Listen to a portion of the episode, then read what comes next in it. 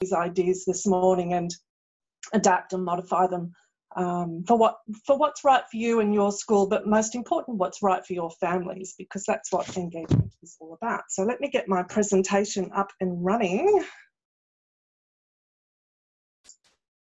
Okie dokie. So I thought we might start by defining what we mean by engagement, because I know that it means different things to different people. So, if we're to reference the meaning of engage in a dictionary, we'll find words like attract, to participate, to become involved in. And all these words certainly fit the context of, of what we're talking about today, particularly to participate and to become involved in. But for the purpose of this morning, I'd like to define engagement as a customer centric approach that provides value beyond a transactional relationship.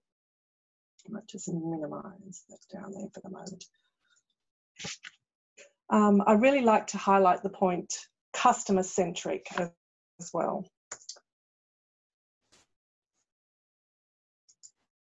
It's about providing quality interactions and experience that develop trust, loyalty, and commitment from families and it's a measure of how a school interacts with families across all touch points throughout their life cycle with the school. The purpose of engagement is not simply about generating a source of enrolment applications, because I think a school's marketing campaign will do that for you. We engage with families because we want to establish an emotional bond and, and an attachment to our schools which increases the likelihood of a commencement. And, and we really want families to become great ambassadors for our school. So today we're going to, to explore the cycle of events that lead to an enrolment application so that we can identify opportunities or touch points, if you like, that provide purposeful and meaningful interaction. Um, hopefully, we're going to also share a few engagement initiatives with you. And um, I really want you at the end of the day to go away and consider strategies that are right for your school. So I'll give you some tips on how to document a good strategy as well.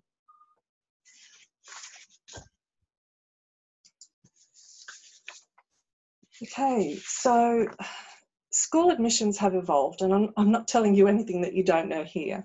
Um, I think back to my own experience starting school basically, I was put on the school bus and off I, I went. It was many, many years ago, let me assure you. For my own children, there was some discussion. We considered options. We applied to one school, we were interviewed, and we were so, so grateful that our children were given a place at that school. Now it's a different world, and parents have different expectations, and children are becoming increasing, increasingly involved in the decision making process families are becoming really picky consumers. They want you to sell your school, they want a wonderful, engaging, and bespoke experience. They want bragging rights. On top of this, families have many, many options. The school market is highly competitive. An applicant is not a confirmed place, and a confirmed place is no longer a guarantee of a student commencing at your school. A current family does not ensure that a younger sibling is going to start at your school. The admissions office has another layer of pressure with the school's expectations to ensure a full classroom at the beginning of each year, and this can really weigh heavily on the admissions staff. To survive, to survive all these pressure points, I would suggest it's no longer an option to treat a prospective family like another name on a list. I just wanted to share with you a story, and some of you will have heard this um, before. At the Queensland Chapter Conference last year, we had a parent representative come and talk to us on our panel about what parents want. She was in the process of looking um, for a school for her daughter. She'd narrowed it down to two schools. She was heavily swayed by a school that had in, invested in what she described as an authentic relationship she said that her family already felt like they were part of that school community, and that was 12 months before the daughter was due to commence at that school. The other school that she was considering, which on paper was an excellent choice, had not met the benchmark for this family. And so that's how powerful a school's engagement um, strategy can be. Um, it's quite can be quite a, a dilemma. If you're looking for a competitive advantage, your engagement strategy might just be it for your school. We can go on to the next slide, Sheila. Thank you. Now, when I first started out in admissions, um, I have to move my notes onto the next slide here. When I first started out in admissions, I planned most of my engagement activities around an enrolments funnel. I wanted to know how I could engage with families as they moved through each phase, um, from a prospective family to an applicant confirmed and so on. And that was a really good place to start. Um, but I found it was quite linear and it had a lot of um, limitations. The first problem in you know working off the school funnel was that you can't see all the players. What about the families that are not yet on your radar? Or sometimes we call them these ghost families. They stay hidden until an application is made. Now, you might question whether or not it's even possible to have any sort of engagement with these families, but I think you can, and I think you're already doing it, even though it's not evident. The other problem is that it stops at the point of a student commencing at the school, and I like to think a good engagement strategy goes beyond that point.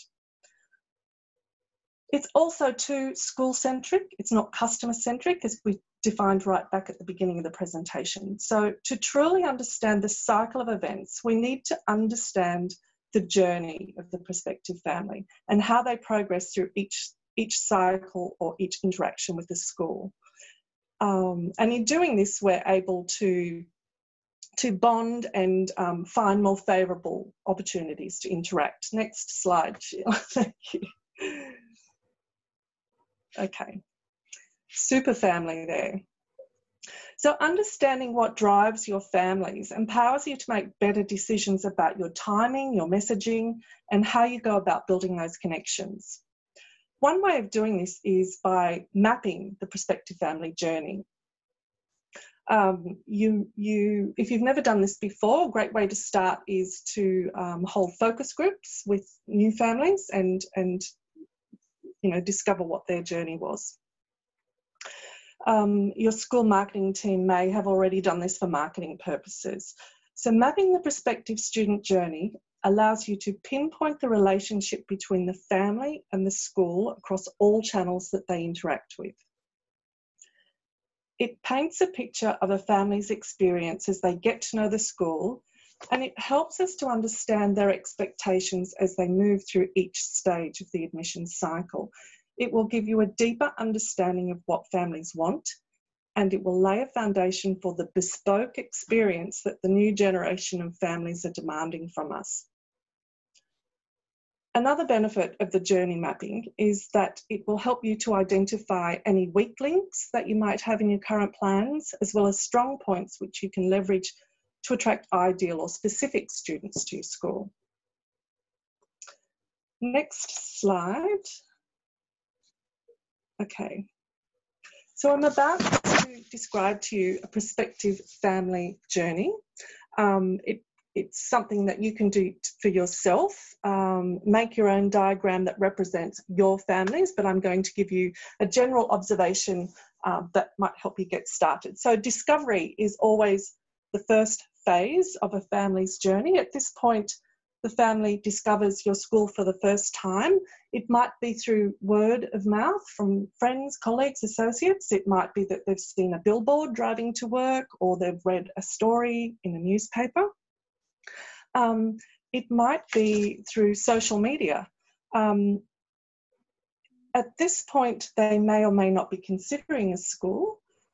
Um, they they don't really have strong opinions or make any decisions at this phase.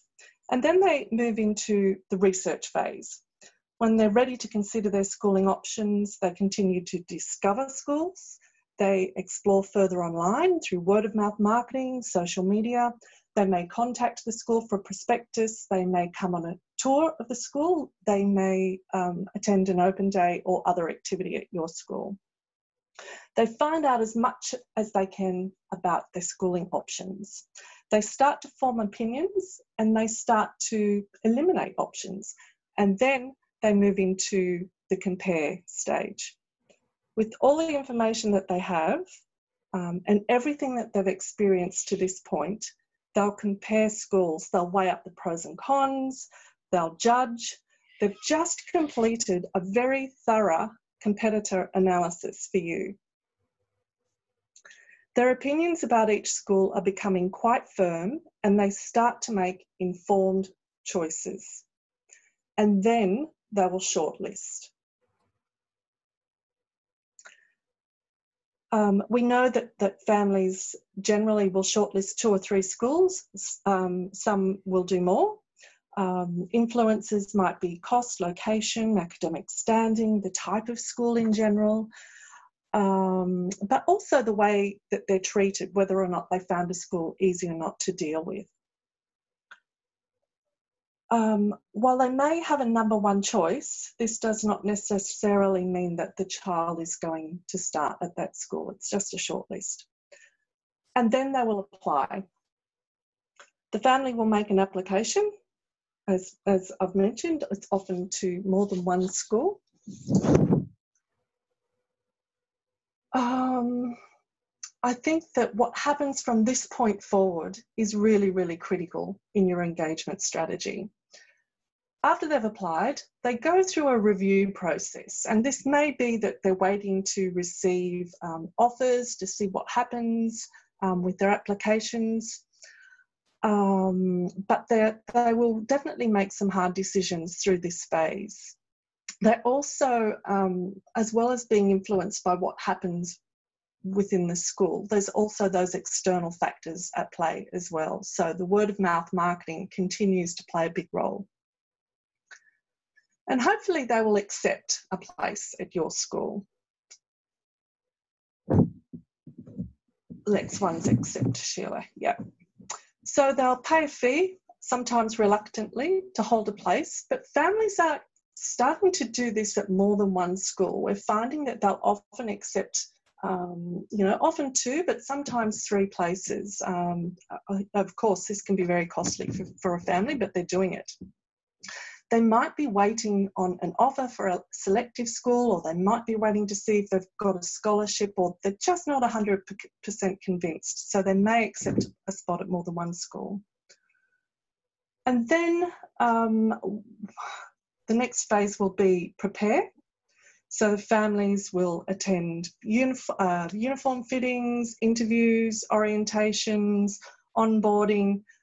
Um, I'd like to think that the majority of families have really made a decision at this point, but we do know that, that there's always those last minute changes, there's always last minute offers, last minute scholarships, or just last minute, minute decisions. It's really awful to lose an enrolment, um, you know, the weeks or months before um, a new school year, but it does happen. It's really hard to fill a place at that time. Hopefully, without any trouble, they'll move into the next phase where they will commence at your school. And last but not least, the final phase is promote. We want our families to have a wonderful, engaging experience that they will go and talk about to other families. So they become part of that whole cycle. Okay, the next slide. Opportunities for engagement or touch points. Your school will have established its major and minor um, touch points or opportunities for families um, to engage. Um, that could be from your website, your print materials around the prospectus, um, families coming on tours, open days, interviews. You may have many others. This is just a, a general observation of the sorts of touch points that are key to schools.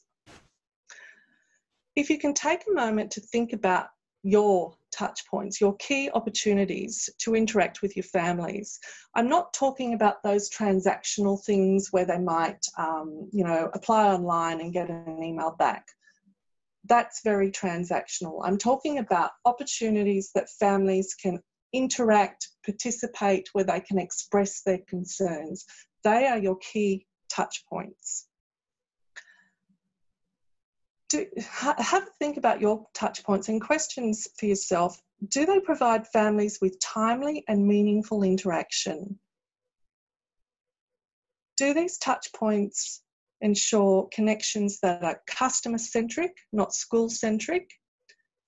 And if we really want to know the answer to those, let's have a look at the next slide, Sheila. Okay. I've taken those major touch points off my previous screen and I've dropped them into my family journey. Notice that most of the engagement is clustered around the discovery and research phase of the journey map. Now, there's nothing wrong with that. I mean, we need to attract a lot of families at, at that point in our, our student cycle. But what really worries me in this slide is that, that there are so many gaps. And I know that you will have other activities that are happening with your school that you may be able to slot in there. But what I'm, I guess the point of this slide is to really take a look at your engagement uh, touch points and where they sit on the prospective journey. I would question on this illustration um, if I could do more at the application phase. For most schools, applications are online. Family submits a form, an automatic email is um, generated, and that's all they receive. What would happen at that point if you picked up the phone and said, Hi, I'm Susie. I understand you've just submitted an enrolment application for John start in 2025. Um, thank you for your application. I just wanted to let you know what was going to happen between now and then. This is my phone number, this is my email address. Call me if you've got any questions or concerns. Find out something about the family, something about the child, add it into your CRM, and you can use that later on. Now, I know a lot of you are thinking, probably many of you are saying, well, we already do that, but I know a lot of schools don't. Um, and, and I think, you know, it's like, well, we don't have time to do this sort of thing. But if your classrooms are not full, I would question you can't afford not to be doing the picking up the phone and talking to people. Um, okay, the, the compare and shortlist, you might be thinking, well, how do we engage with families at that point? Consider that families have just been on a tour or they've just been to open day um, do you contact families at that point? Are you missing an opportunity to liaise with family as they're going through those decision making processes? What's your offer process like? Can you do more to connect through this process? What about offering an online Q&A, just not, you know, during the COVID-19 era. This is something that you could roll out later on. Um, you could have an online session, Q&A session where parents could address the executive, um, an online session with relevant heads to talk about online bullying, or it might be um, a session around sport or creative arts or something. But think about all the other things that you could be doing along the family, the student journey to, to interact with those families.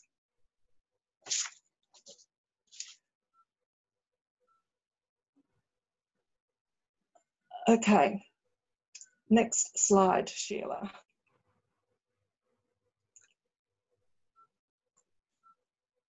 Okay, the journey map is also a, a really good um, way to learn about pain points or problems that your that your families are experienced through um, their journey.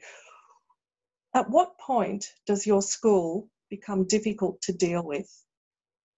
Do you get complaints about your website or your online forms?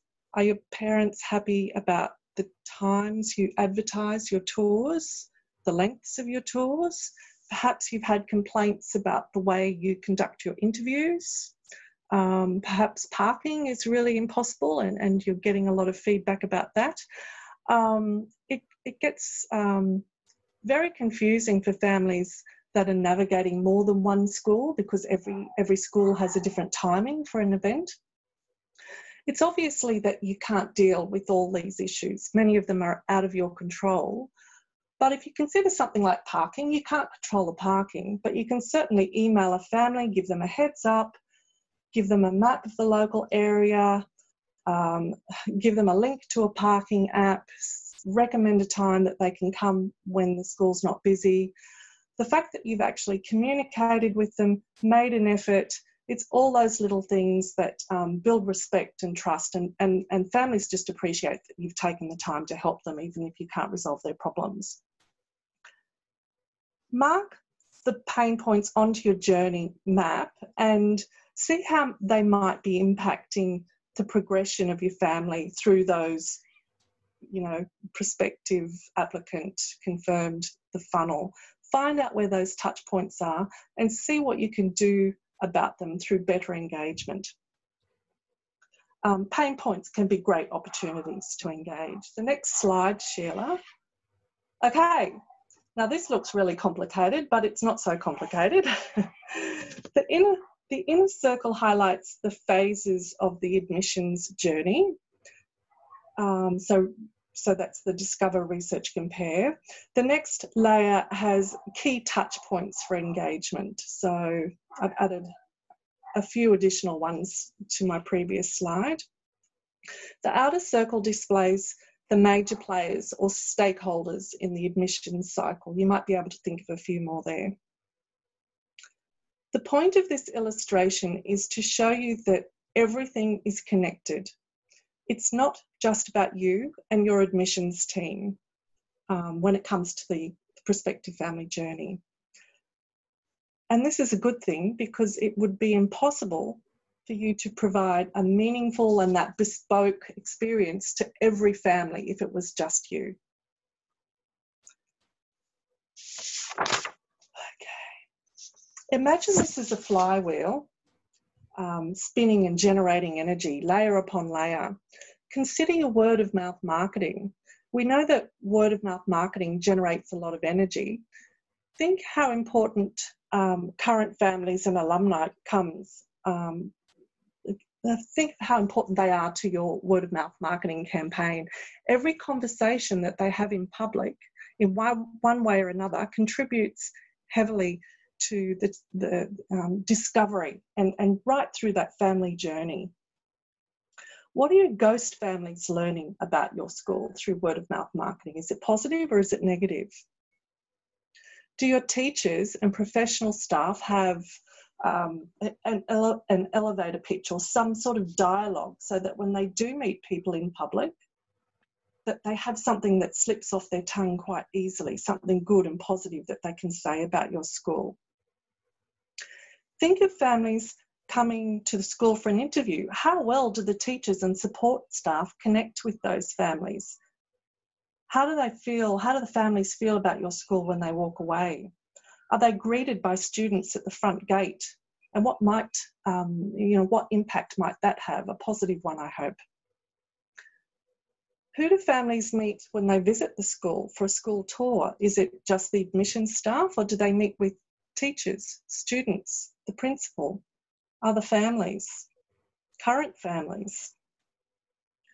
Look at your website, social media, other marketing materials. Are they interlinked with seamless, consistent, and reliable messaging? Do they build trust?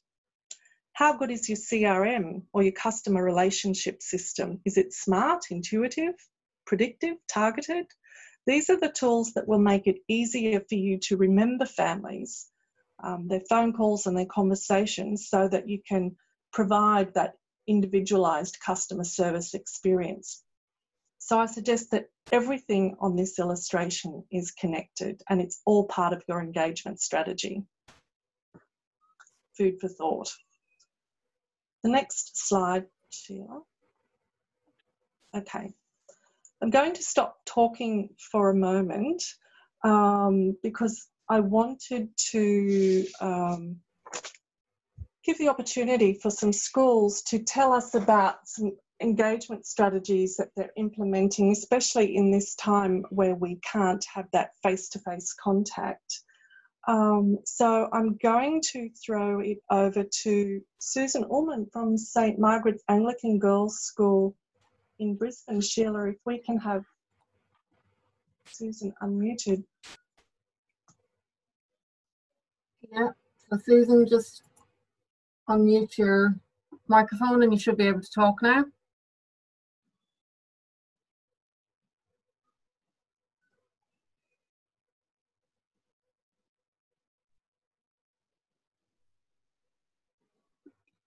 Susan's left, I think.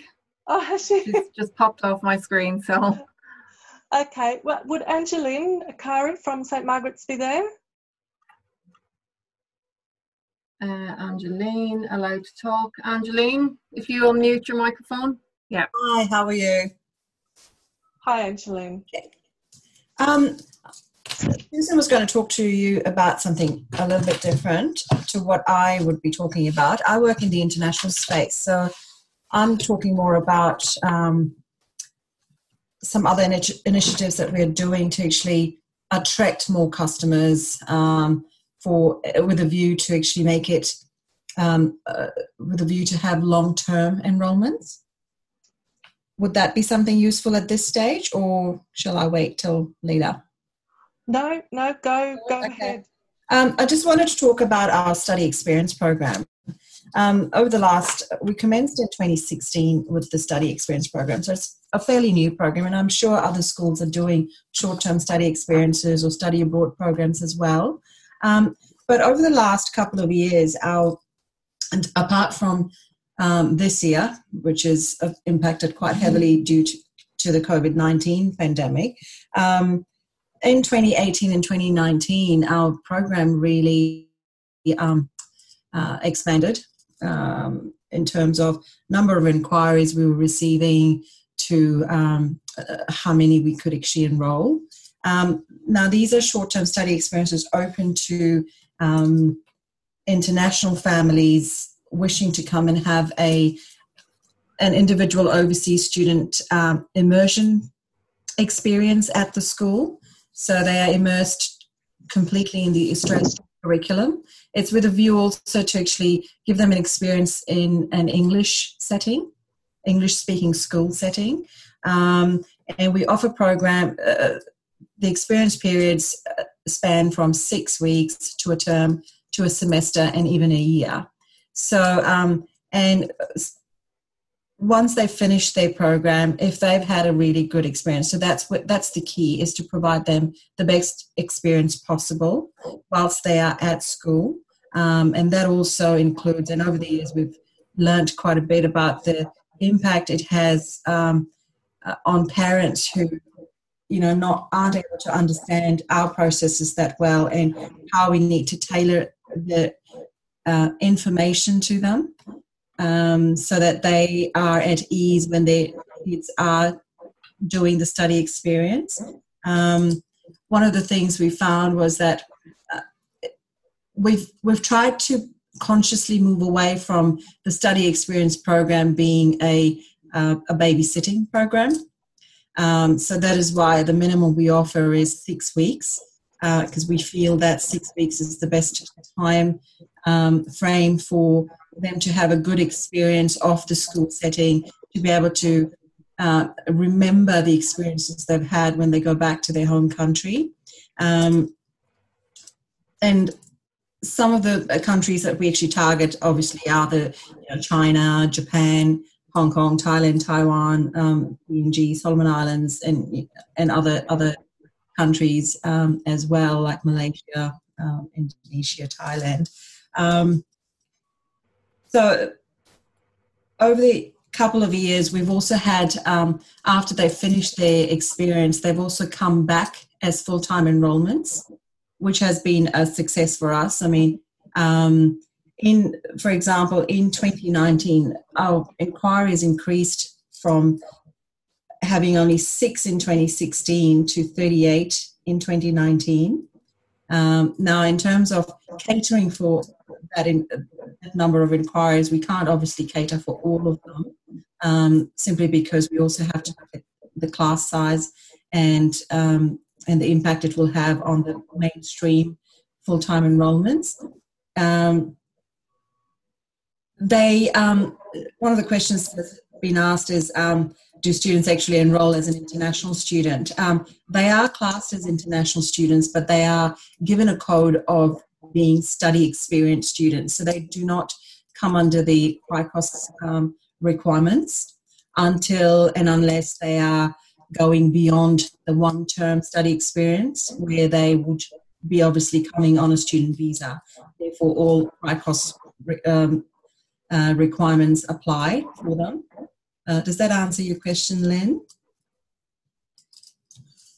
Um, so that's been quite um, a success for us.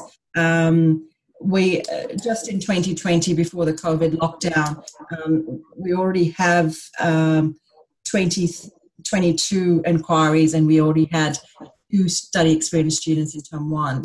So we've um, the Japanese market is quite big on study experience. They like short term study immersion courses. Um, and we've, since 2017, we've had, um, we've made partnerships with some schools, not necessarily um, an agreement with them, but just a memorandum of understanding that we would allocate, say, two spots for study experience in secondary. And that's been quite successful for us with regards to a school in Japan. Um, so that's some of the things that you could do um, to um, look at prospective enrollments. Um, the other key thing that I was going to talk about was our um, collaboration with Study Brisbane um, on their student ambassador program. So this is targeting international students. we this year we are the only school participating in the program. it's a, a because due to the pandemic, they have moved to a virtual um, uh, program. So, um, in about an hour's time, I'm actually attending their virtual um, student ambassador induction ceremony, which is um, done by the by the Lord Mayor of Brisbane. Um, now, this started in um, it's part of the 2013 Brisbane Marketing Vision, where which is about visitor economy vision for Brisbane. Um, the purpose of this program is to raise awareness of Brisbane and create um, demand in priority markets, develop, um, uh, promote to prospective students and connect with current students and forming stronger ties with other institutes. Um, now, this is a program where Brisbane and their education institutes to, uh, to friends and family throughout the world they share information and promote events and initiatives that help to connect current international students with Brisbane and volunteer at Study Brisbane events such as Airport Welcome, City Welcome festivals, and Lord Mayor's international student friendship ceremonies. Um, I'm wondering if there are schools who actually know about the friendship ceremony that happens in Brisbane. Um, they do it uh, every, I think, every term. And also, I believe we are one of um, four or five schools that are participating in the Student Ambassador Program. Um, there are 40 ambassadors from 23 countries. Um, the whole idea of this program, and the reason why St. Margaret's became involved in this, is because it gives us, um, it ties in with our, um, our own broader strategies around um, empowering students as well as broadening our horizons. Um, this is a great way of actually marketing the fact that the school uh, is involved in this sort of program puts your school out there in the um, in the uh, not only the community but the international markets as well in terms of the initiative that that is the student ambassador program um, it gives a student the opportunity to um, showcase your school um, there are other you know social media platforms within within the um, student welfare and under 18 guidelines. Um, obviously, the participation for students from schools is limited, uh, given the um, requirements for student welfare and under 18s um, as per CRICOS for international students.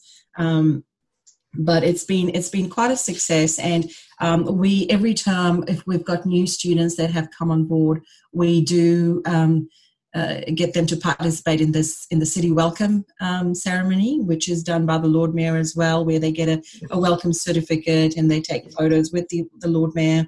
Um, the student ambassador program itself, um, they the student gets involved in um, certain activities that are done by Study Brisbane um, to promote Brisbane itself, and given the current market, which is um, you know, and due to the issues with COVID 19, um, there'll be quite a challenge for a lot of schools who are dealing with international students to try and tap back into those markets um, that are quite heavily affected, and China being one of them. So, yeah, that's what I wanted to, to share with you guys. If you need some more information about the Study Brisbane initiative, I'd be happy to actually share the, the links to you. That, that's wonderful, Angeline, and um, I thank you for bringing up um, the international education market. And um, oh, you know, I think often when we think about our engagement strategies, we we forget that that's it's a whole different market and it needs to be culturally appropriate. So we need to consider those touch points and how we interact with those families. So. Um, and um, I guess also how important it is to engage and interact with external bodies like Study Brisbane um, because they can play a big part. I guess, you know, add that into your flywheel of stakeholders. They're all parting, mm. playing a part of the engagement strategy. It's not just all about us in our little engagement offices or our home offices. Everyone can play a part. So thanks very much, Angeline, for that. Um, did Susan come back online? I'm, I'm here. Hello. Can you hear me? Yeah. Oh, good. Hi, everyone. Sorry about that. I was running away from the neighbour's mower and um, lost my connection. He seems to be having a break now, which is good. Um, so, yes, I'm Susan Allman from St. Margaret's, and I um, thank you, Susie. I was really interested, especially you, you touched on ghost families because yes. last year um, when I started in my role, I was I was doing a lot of thinking around um, how we could extend our reach to these ghost families um, because I did some analysis into our feeder schools in particular, and there was a really surprisingly small group of key feeder schools that tended to be the ones close close to St Margaret's, and then a really long tail of um, other feeder schools, and it was not particularly consistent from year to year. So I did some um, strategizing around how we could connect better with starting from you know those that small group of of um, the schools with the bigger numbers that, of the girls coming to St Margaret's and thinking about um, more out of the box ways because we've got our open days, open mornings, those those key events that you spoke about down pat.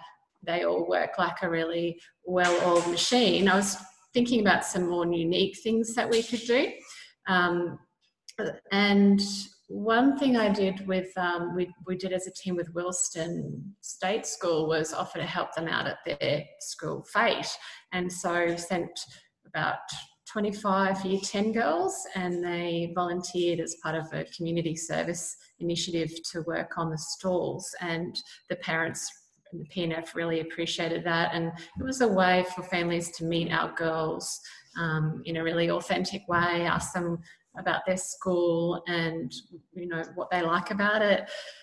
Um, and we, we got some great feedback there and then I, I, suppose I'm interested to hear if anybody has other ideas on what you do with your with your feeder schools, because I'd like to build on that idea some more um, for us at St Margaret's in particular. Yeah.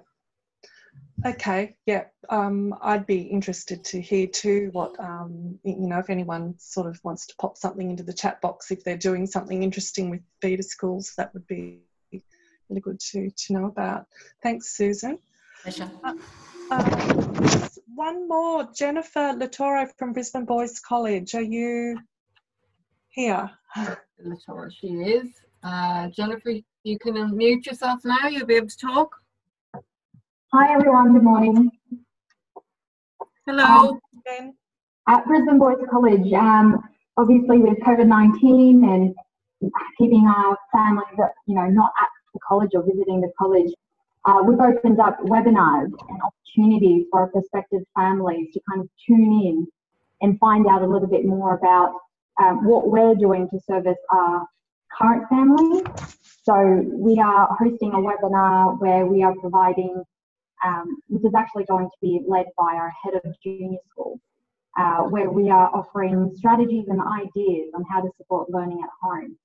So this is designed to be a webinar that's going to be hopefully adding some value. Again, just building on that authenticity and just letting them know, you know, a couple of things that we're doing here and implementing at the college, whilst at the same time, though they're not currently at the college, um, making them feel a part of the community. So that's been that's been received positively out in the market with regards to prospective families that we have in the pipeline. Uh, so that's something we're looking forward to, and we're hosting that in the next week. So I might have a little bit more to share after that's actually done, but that's going to be led by our head of junior school. So I think it's really fascinating, as you said, Susie, uh, getting members of your executive involved. I think you know when you provide that access, I think families really truly appreciate that. Yeah, Agree. Thanks, Jen. That's really good to hear. And um, I think it's really good to make use of, um, you know, tapping into those other um, departments, using other resources, using your stakeholders. Again, if you think back to that big flywheel, it's getting everyone involved. And um, yeah, great initiative. And I look forward to hearing how that goes. Thank you. Um, Sheila, are we able to maybe pop the presentation screen back on now. Yep. Um, and I think, okay, so whoop, oh, I've just got a, a chat here. We've instigated a community partner campaign with all of our Catholic and DECD schools and had our principal visit each one. Blah, blah, blah, blah look, ev- everyone can read um, those comments in the chat bar, so have a look at that. And um, happy to have other people pop some notes in there about the things that they're doing. I think it's great. Okay. I might keep it moving along though because I'm conscious of time and I, I think we're sort of scheduled about 40 minutes in here. Yep. So thinking about an online sem seminar. which is slide 13.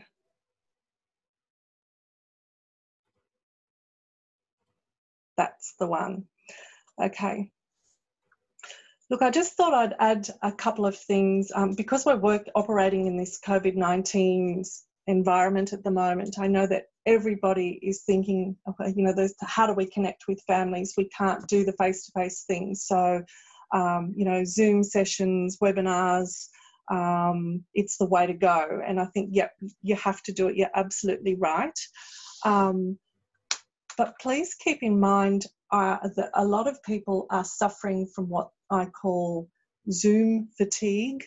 Um, I know that my husband and I are spending all our time at home in in meetings. We're all using uh, Teams at the moment. We're using Zoom. We're on the phone, and um, you know often if it comes to night time um, we don't want to do it anymore so don't overload your families with with too much be mindful of that if you do have speakers try and make them high quality speakers try and get experts in i know that if i have to log in to listen to someone God forbid I've had to listen to myself all morning. Um, but I'm really interested in those high caliber speakers. So if you can and find the best quality you can, do that. Um, the next point is to make it interactive. Um, right back at the beginning, we talked about being able to participate, having involvement, being able to express your concerns. That's what makes it engaging. So if you can make it inter- interactive, please do. Um, the next point is to um, show some emotional intelligence. Remember that um, at the moment, everybody is impacted in some way or another. And um, I, I, think that we, we need to have empathy in how we deliver programs at the, at the moment. So um, I think that's quite important. Don't be afraid to run a pilot program. I think it's okay to um, do something you've never done before. Get your participants in, involved in a pilot program. Um, families will be very uh, forgiving of your imperfection. Um, they will respect you for your honesty and your authenticity. So don't be afraid to do something to run pilot programs. focus on topics that are relevant to your family's needs. Okay, find out what your families want and focus topics around their needs and their concerns. And last of all, um, work with all your stakeholders. Find out what's happening in your school. Um, you may have a robotics teacher running a great online session with the kids that you can piggyback off and um, share with incoming families, kids who might be interested in robotics, something like that. But definitely run around the school, find out what's happening, find out what's happening with your stakeholders, like Angeline working with um, Study Brisbane. Use everybody it's not just you and your office, it's your whole school, it's all your stakeholders, and it's all your community. Engagement is big community business. So, my final slide for this morning before we can jump into a few questions, um, I, I just wanted to give you some tips around documenting a strategy for your school. So, the first thing you need to do is define your goals and objectives. And this is important so that you and others at your school understand what you're trying to achieve and why you're trying to achieve it. If you want the support of your stakeholders and if you want resources, you need to paint a really clear picture of your purpose and what your expected outcomes are. So if you're documenting a strategy, start there. Secondly, describe your families. What does a typical family look like and why do they come to your school? Now, don't describe your school, describe your families and what they're looking for. Um, I think this is important. If you want to connect with, families, you need to have a, a, really good understanding of who they are and what they want. And this might also help you to identify families who are not right for your school. Okay. Third point map the prospective journey to get a better understanding of the experience that family, the, the, the experience of each family as they go, uh, you know, on search for the school that's right for them. And I think once you've mapped that journey, then everything else you do will fit around that, that experience or that map. The fourth point um, from that is to identify your touch points or your opportunities and also the pain points along the student journeys. And as I described earlier, the pain points can be wonderful opportunities to engage. Propose a range of strategies that fit in. And then last but not least, make it happen. Which sounds really easy. Make it happen um, monitor and review and continuously improve on what you do. So that brings me to the end of my presentation for you, but um, we do have some time to answer some questions. Uh, how should I tackle this, Sheila? um, well, we, I'm just looking at the uh, chat. We basically we have you've addressed all the information that's in there. Um, if anyone has any more questions, uh, feel free to raise your hand and I'll put you on speaker or else you can put um, any questions you have in the chat.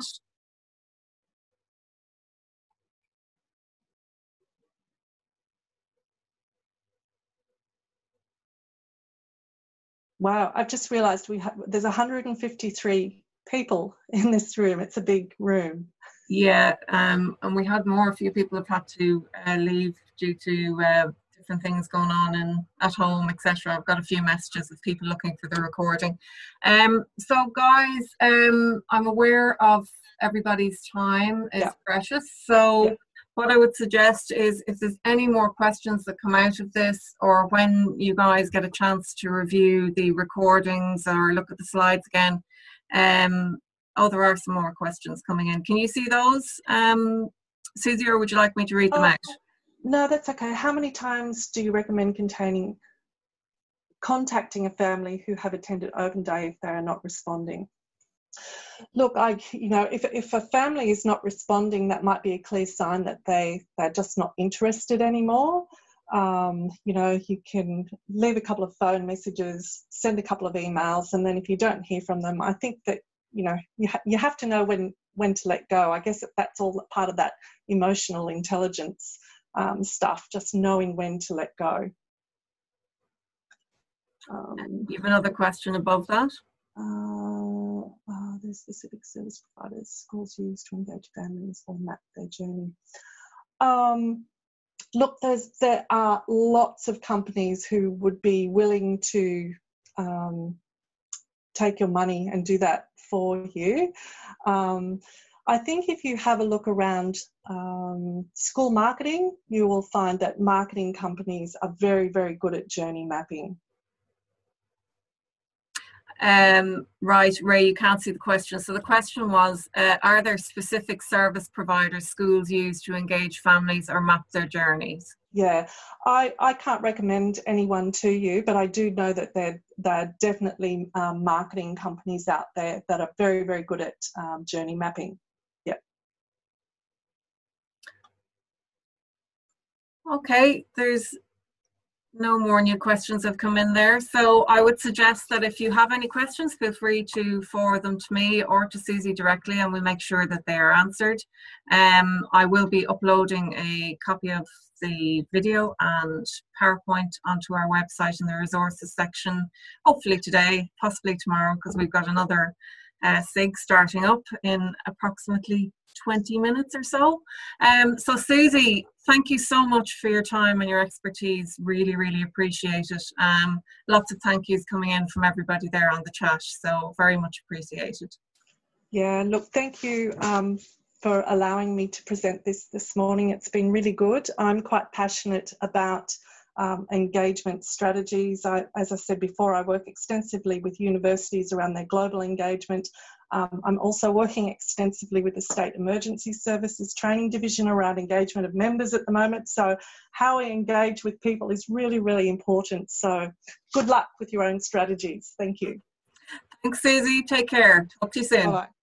Bye, everyone. Bye.